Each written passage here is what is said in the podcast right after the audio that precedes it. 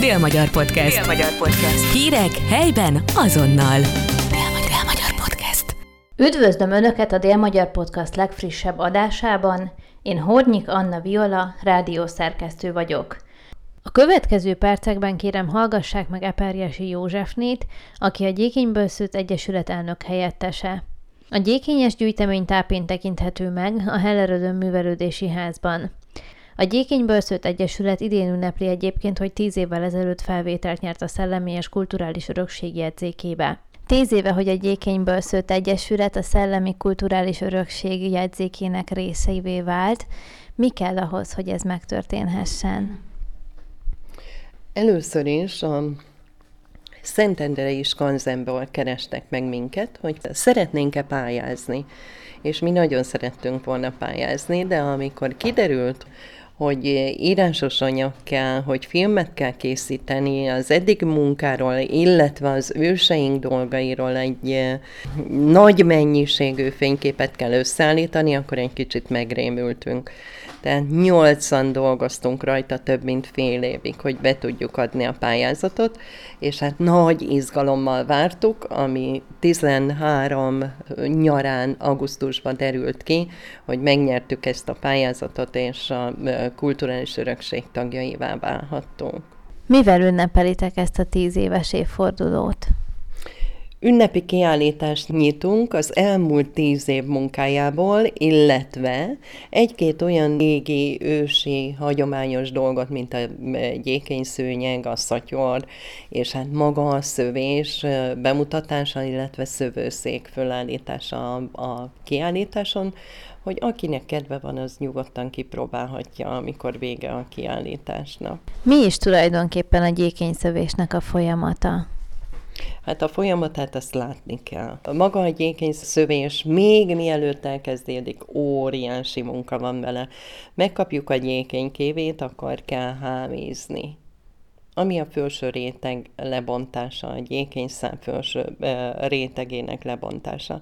Aztán jön a hasítás, a fejtés, aztán jön a, először a fejtés, sejmezés, utána a hasítás, utána áztatunk, és majd akkor kezdjük el a szövőszéket felölteni, ami úgy néz ki, hogy egy bordába, amin lyukak vannak, vezető szálakat fűzünk be, és arra szőjük rá gyakorlatilag a lég, gyékényt, és most jön a buktató, mert amikor elkezdünk szőni, és kiderül, hogy nem az az anyag, mert a gyékény egy öntörvényű anyag, és nem engedi, hogy szőjünk, akkor újra kell kezdeni egy másik kévével, egy másik alapanyag előkészítésével, azt viszont félrerakjuk, majd jó leszel másra címmel. Tápén miért pont a gyékény lett ez az alapanyag, amivel elkezdtek dolgozni itt az asszonyok, emberek? Az 1400-as évektől írásos bizonyítékunk van, hogy tápén már akkor is ugyanúgy szőttek, ugyanazzal a technikával, mint mi most a 21. században. De nagyon egyszerű, mert tápa az szögletet jelent. És mivel nem volt tiszta szabályozva, ezért folyamatosan minden tavasszal, amikor jött le a víz a hegyekből, elolvadt a hó, mindig elöntötte a, falut. Az ártérbe, illetve a falu mélyebb részébe ott maradtak a kubik gödrök, és a kubik gödörbe meg termett a gyékény.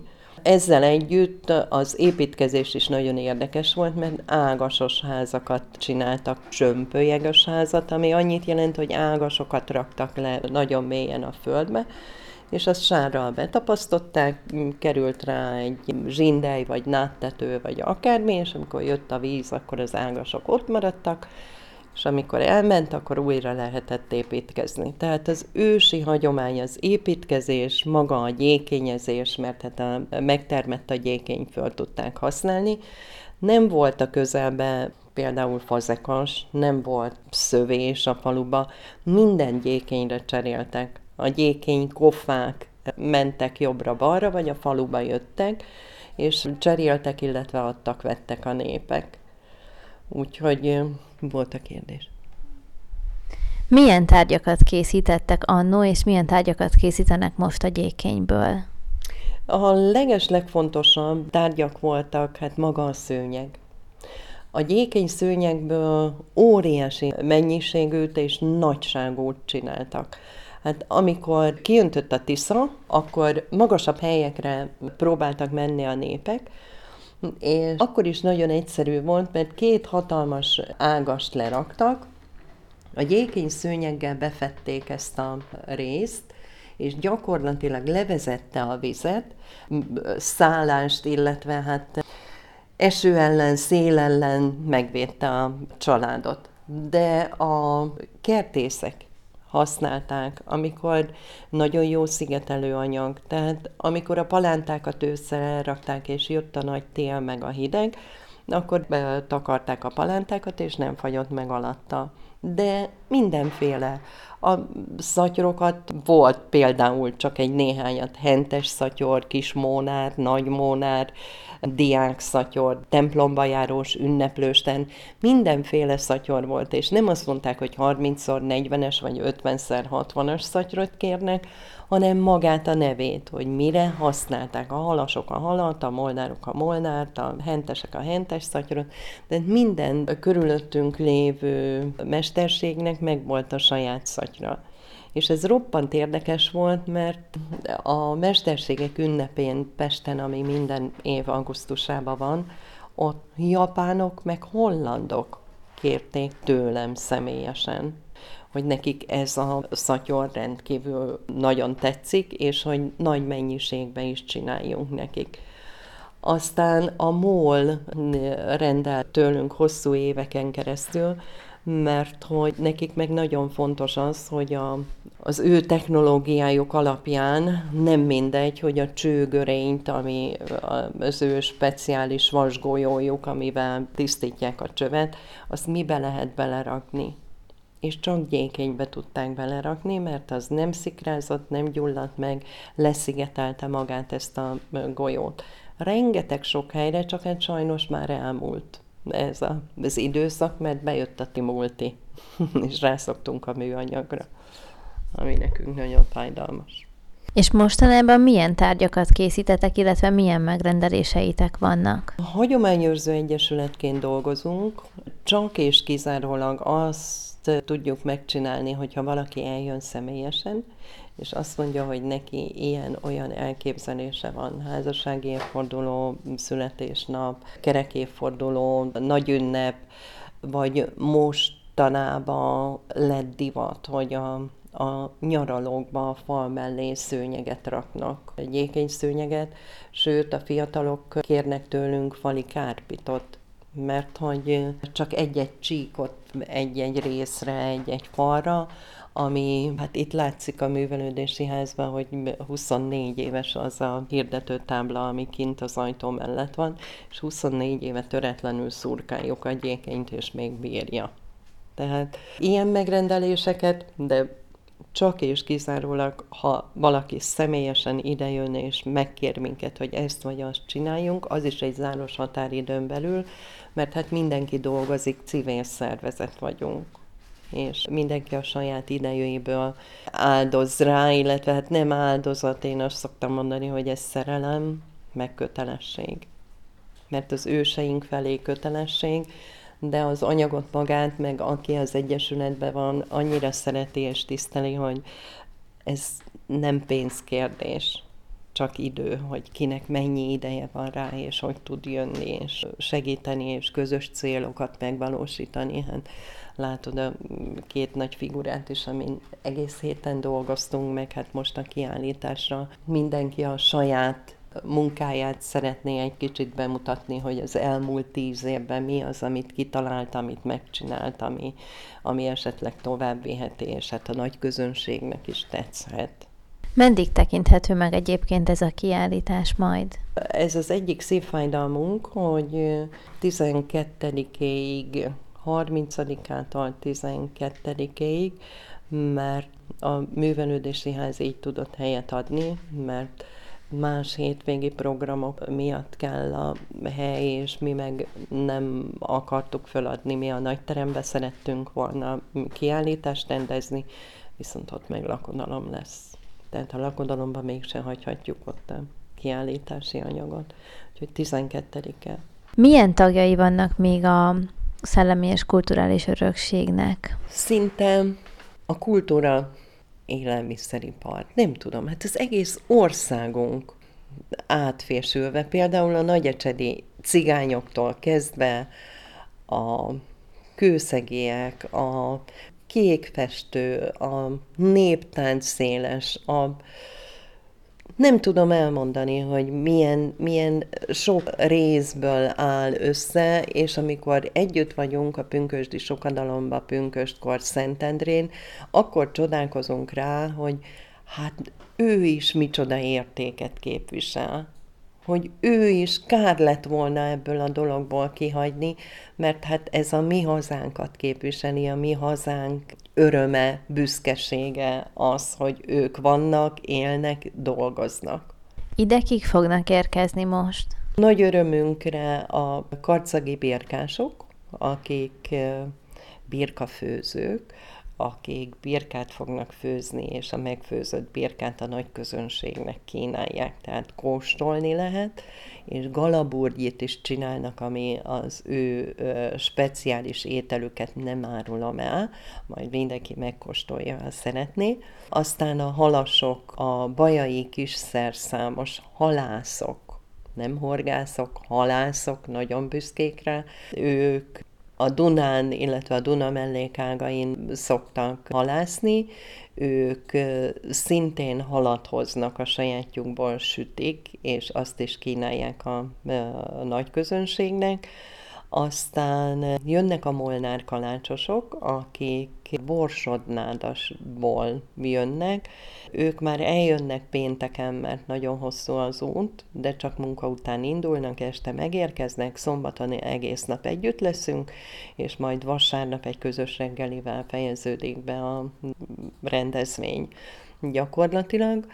Természetesen mi a gyékényesek? Ott vagyunk, a szatmári szilvások Szatmáról a valódi, régi, üstházas, egésznapos szilvafőzéssel, a kemény szilvával, vagy a szilvalekvárral, ahogy szokták mondani, mert ezt a szilvalekvárt, ezt vágni lehet, nem folyik, mint a dzsem a szegedi papucsosok, akiket szintén vártunk, ők sajnos betegség miatt nem tudnak jönni, most mondták le tegnap este, hogy nem jönnek, és hát a mohaiak, a mohaiak, akik egy népszokást mutatnak be, a termékenységről, illetve az ezzel kapcsolatban játékos kormozásról, maszkokba öltöznek, és azzal riogatják a népet, illetve hát a szép lányokat kormozzák egy-egy csíkkal, ami simán szappannal lejön, tehát nem kell tőle félni, hogy úristen belegad a bőrömbe, és ez a, a termékenység előkészítésre az ő hiedelmük szerint, de fergeteges jó hangulatot csinálnak.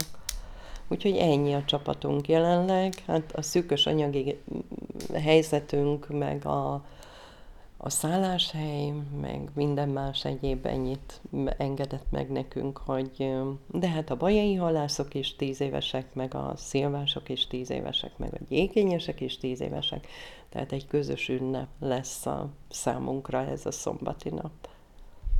Kanyarodjunk kicsit a Gyékényből szült egyesülethez.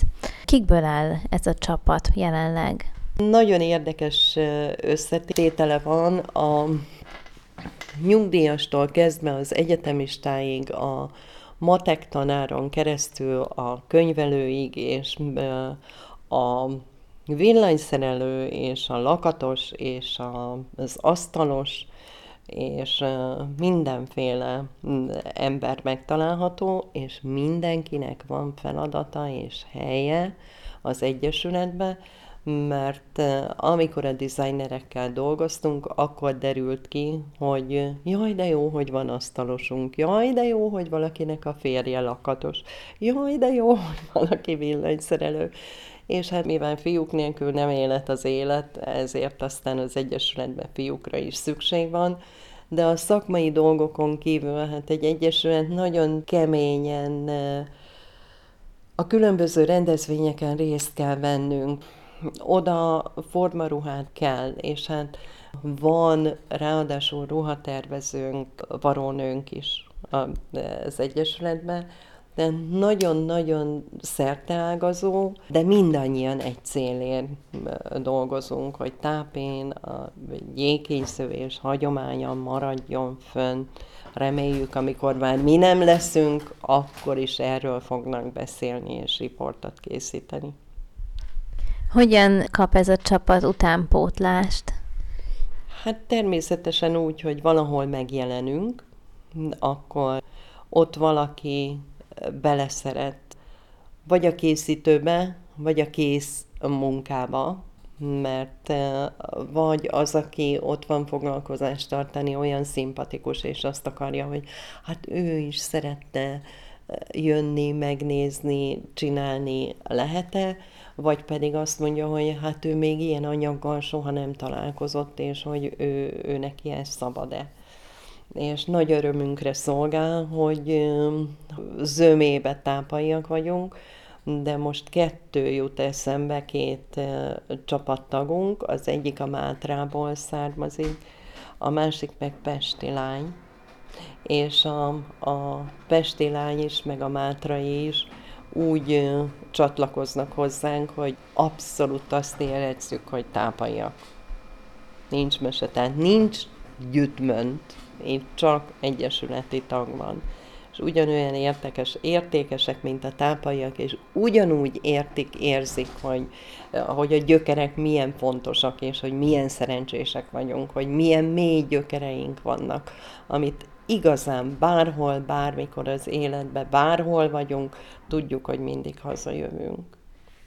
És itt a tápai gencsek, akik nagyon büszkék, köztük én is, nagyon büszkék arra, hogy a falu szülötte, hogy a faluba élt egész életében, néhány év kivételével, és nekünk ez a kötelességünk, hogy ezt vigyük tovább. Jelenleg is tápéről szerzitek be a gyékényt? Nem sajnos. A tápén és környékén, sőt az egész országban nagyon-nagyon kevés helyen van olyan hely, ahol gyékényt lehetne vágni, de ott szembeszállnak velünk a zöldek, mert nem értik, hogy ha a gyékényt levágjuk, akkor újra sarjad a töve, és jövőre még szebb lesz és a fészkelő madaraknak meg a halaknak sokkal jobb egy újra sarjadó gyékény között úszkálni és jól érezni magukat, mint a beleroha, ami a vízbe belerohadt gyékény, mert két ellensége van, a tűz meg a víz. Na most ezzel ellen harcolunk, néhány évvel ezelőtt a minisztériumig jutottunk, de akkor se értünk el semmit, úgyhogy jelenleg Erdélyből hozatjuk a gyékényt, ott még van olyan tisztaságú víz, amivel, amiben megterem a gyékény, és még mi is föl tudjuk használni. A szegediek és a tápíjak hogyan támogatják azt, hogy fönnmaradjon ez a hagyomány? Végül is a, megemlíthetem a, a Szegedért Alapítványt, a kulturális pályázatot, az idegenforgalmi pályázatot, mert nyáron a tanév bezárása után folyamatosan kedden és csütörtökön nyitva vagyunk. Amikor csoportokat várunk, amikor táboros gyerekeket várunk bejelentkezés alapján, de családokat is. És ez a nyári időszak pontosan arról szól, hogy minél több helyre eljussunk, illetve eljusson a mi munkánk híre, hogy itt voltak, jól érezték magukat, és a, ezeken a pályázatokon, ha nem is sokat, de valami apróságot, vagy valami kevéske pénzt tudunk nyerni, amivel fönn tudjuk magunkat tartani.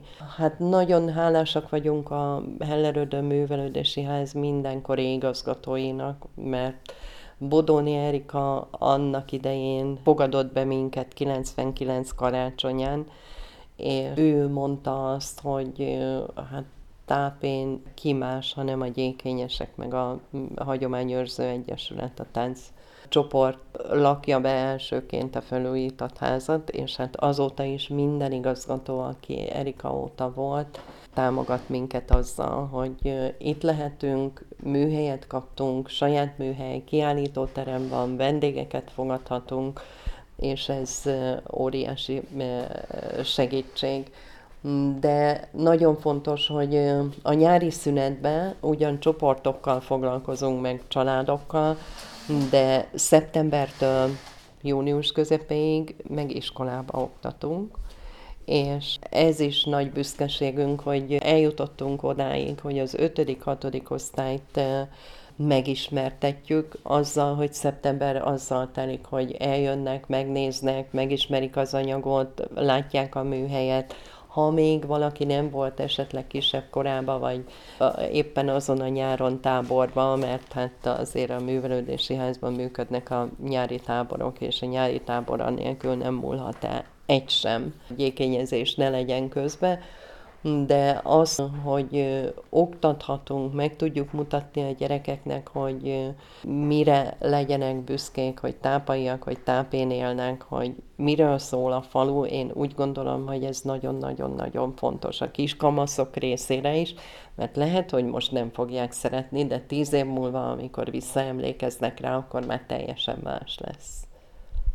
Van-e valami, ami veszélyezteti azt, hogy ez a hagyomány fönnmaradjon? Hmm, nincs emberi tényező, csak mi vagyunk. Amíg mi lelkesek vagyunk, addig, amíg Erdélyben van gyékény, addig, amíg a művelődési ház befogad minket, addig, amíg szeretettel csináljuk, én nem gondolom. Én nagyokat szoktam álmodni, és nagyon-nagyon-nagyon bízom benne, hogy ahogy elmondtam, hogy hogy a korosztályok hogy alakulnak, hogy a mostani húsz évesek ki tudja hová veti őket az élet, mert hát egyetemre járnak, még a húsz éveseink, hogy hová kerülnek az egyetem elvégzése után, de én nagyon bízom benne, hogy ahogy az én unokám is pici korától kezdve, hát valaki majd tovább viszi, ahogy én is jöttem édesanyja után. Akkor csak csak a 20 éveseknek is úgy gondolják, hogy ennek van értelme, meg hát látják a sikereket, látják, hogy, hogy örülnek nekünk, hogyha valahová odaérünk, hogy mennyi meghívásunk van, hogy milyen szerteágazó rendezvényekre, amire nem is tudjuk, hogy hogy kerültünk egyáltalán, vagy hogy kerülünk mi gyékényesek oda, valami azért mégis valakit megragadott, és mégis hívnak meg minket, és várnak. Úgyhogy én bízom benne, hogy ez töretlenül megy tovább, ahogy eddig 24 évig, úgy ezután is, még 124-ig, nem tudom. Említetted, hogy több vendégetek is van, megfordul itt a gyékényes műhelyben. Ki tudnál emelni valakit, aki úgy igazán emblematikus, vagy egy emléket? Hát rengeteget, hát rengeteget. Például a, a Szentgyörgyi Albert emlékkonferencia volt Szegeden, amikor kijöttek hozzánk a Nobel-díjasoknak egy csapata, és hát nagyon jól érezték magukat, Szabad Prof hozta őket, és hát nagyon érdekes volt egy svéd tudós, aki azt mondta, hogy ő nem megy addig el, amíg meg nem tanul sodrani, mert ő, ő Nobel-díjas. Hát az, hogy a két tenyere között össze, vagy a két tenyerét összedörzsöli, azt ő tudja. És hát végül is több órás próbálkozás után, meg gyékeny pálinka elfogyasztása után azt mondta, hogy föladja. De ha legközelebb Szegeden jár, újra jön és meg fogja tanulni. De, de nagyon sokan van olyan család, aki uh, szétszakadt, akinek egyik fele illetve egyharmada Amerikába él, egyharmada Németországba, egyharmada Angliába, és nyáron itt szoktak találkozni. Jönnek a nagyszülők is, és hát nagyon jól szoktuk magunkat érezni, hogy beszélgetünk, gyékényezünk, közben mesélnek, egy nagyon-nagyon jó hangulatú dolog de hogyha a, például a Toledóiak a város, vagy Szeged város testvérvárosa, a, a Toledóiakkal, Erzsikélyekkel is nagyon jó a kapcsolatunk, ők is szoktak jönni. Nagyon érdekes volt az idén nyáron, hogy Mexikóból jöttek vendégeink, és hát ajándékot is hoztak nekünk. Úgyhogy nagyon-nagyon-nagyon sok helyről tudok beszámolni, de hát mi is konferenciára járunk, tavaly voltunk Pécsváradon a Szálasfonó konferencián, és hát az előbb segítségnél azt még elfelejtettem mondani, hogy hogy 19-ben kölcsei díjat is kapott az Egyesület, hogy azért végül is a város figyel minket, főleg a, a közalapítvány vezetője. Ő vele vagyunk nagyon jó kapcsolatban, mert ő tényleg a kezdettől fogva látja, hogy töretlenül dolgozunk, és milyen célok tűzünk ki magunk elé, és tűzön vízen megyünk, és meg is valósítjuk. Ez volt a Dél-Magyar Podcast legújabb adása, Hornyik Anna Viola beszélgetett.